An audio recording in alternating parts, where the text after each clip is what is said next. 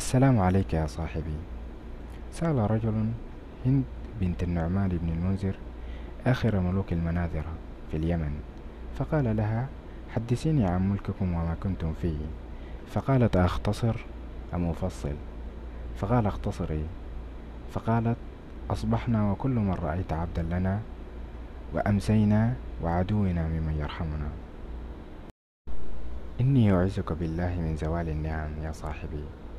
من أن تدبر الدنيا عنك بعد إقبالها ومن أن تنثوي عنك الخيرات بعد بقائها في يدك رطحا من الزمان ومن أن يستغنى عنك بعد أن كان لا يوقد أمر دون حضورك ومن أن يستهان بك بعد عز وتزدرى بعد توقير.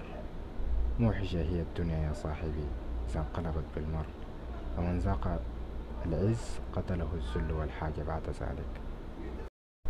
يا صاحبي وجع المريض الذي ولد في المرض.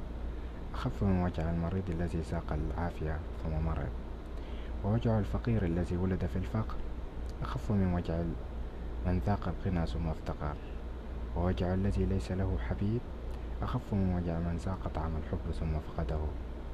كل حرمان صعب. أن يفقدك ممشاك إلى المسجد بعد حفظ خطواتك. أن يشتاقك مكان سجودك فلا يجدك. أن يعلو القبار مصحفك بعد أن حفظ جيدا رائحة أصابعك. أن تنثني يدك بخلا بعد أن امتدت بالصدقة وأن يعطي الصباح ولا ركعتي ضحى لك وأن يكون ثلث أخير من الليل وليس لك فيه شيء من قيامك القديم. يا صاحبي من ابتعد بعد قرب عاش تائها ومات تائها فلا له لذة الطائعين ولا له راحة العاصين. هذا إن كان في المعصية راحة أساسا. والسلام على قلبك. محمد فاروق ترتيب. تصبح على خير. كل حرمان صعب ولكن أن يتحسر المرء على ما لم يجرب لذته أخف وطأة وأقل وجعا من أن يتحسر على فقد ما جربه.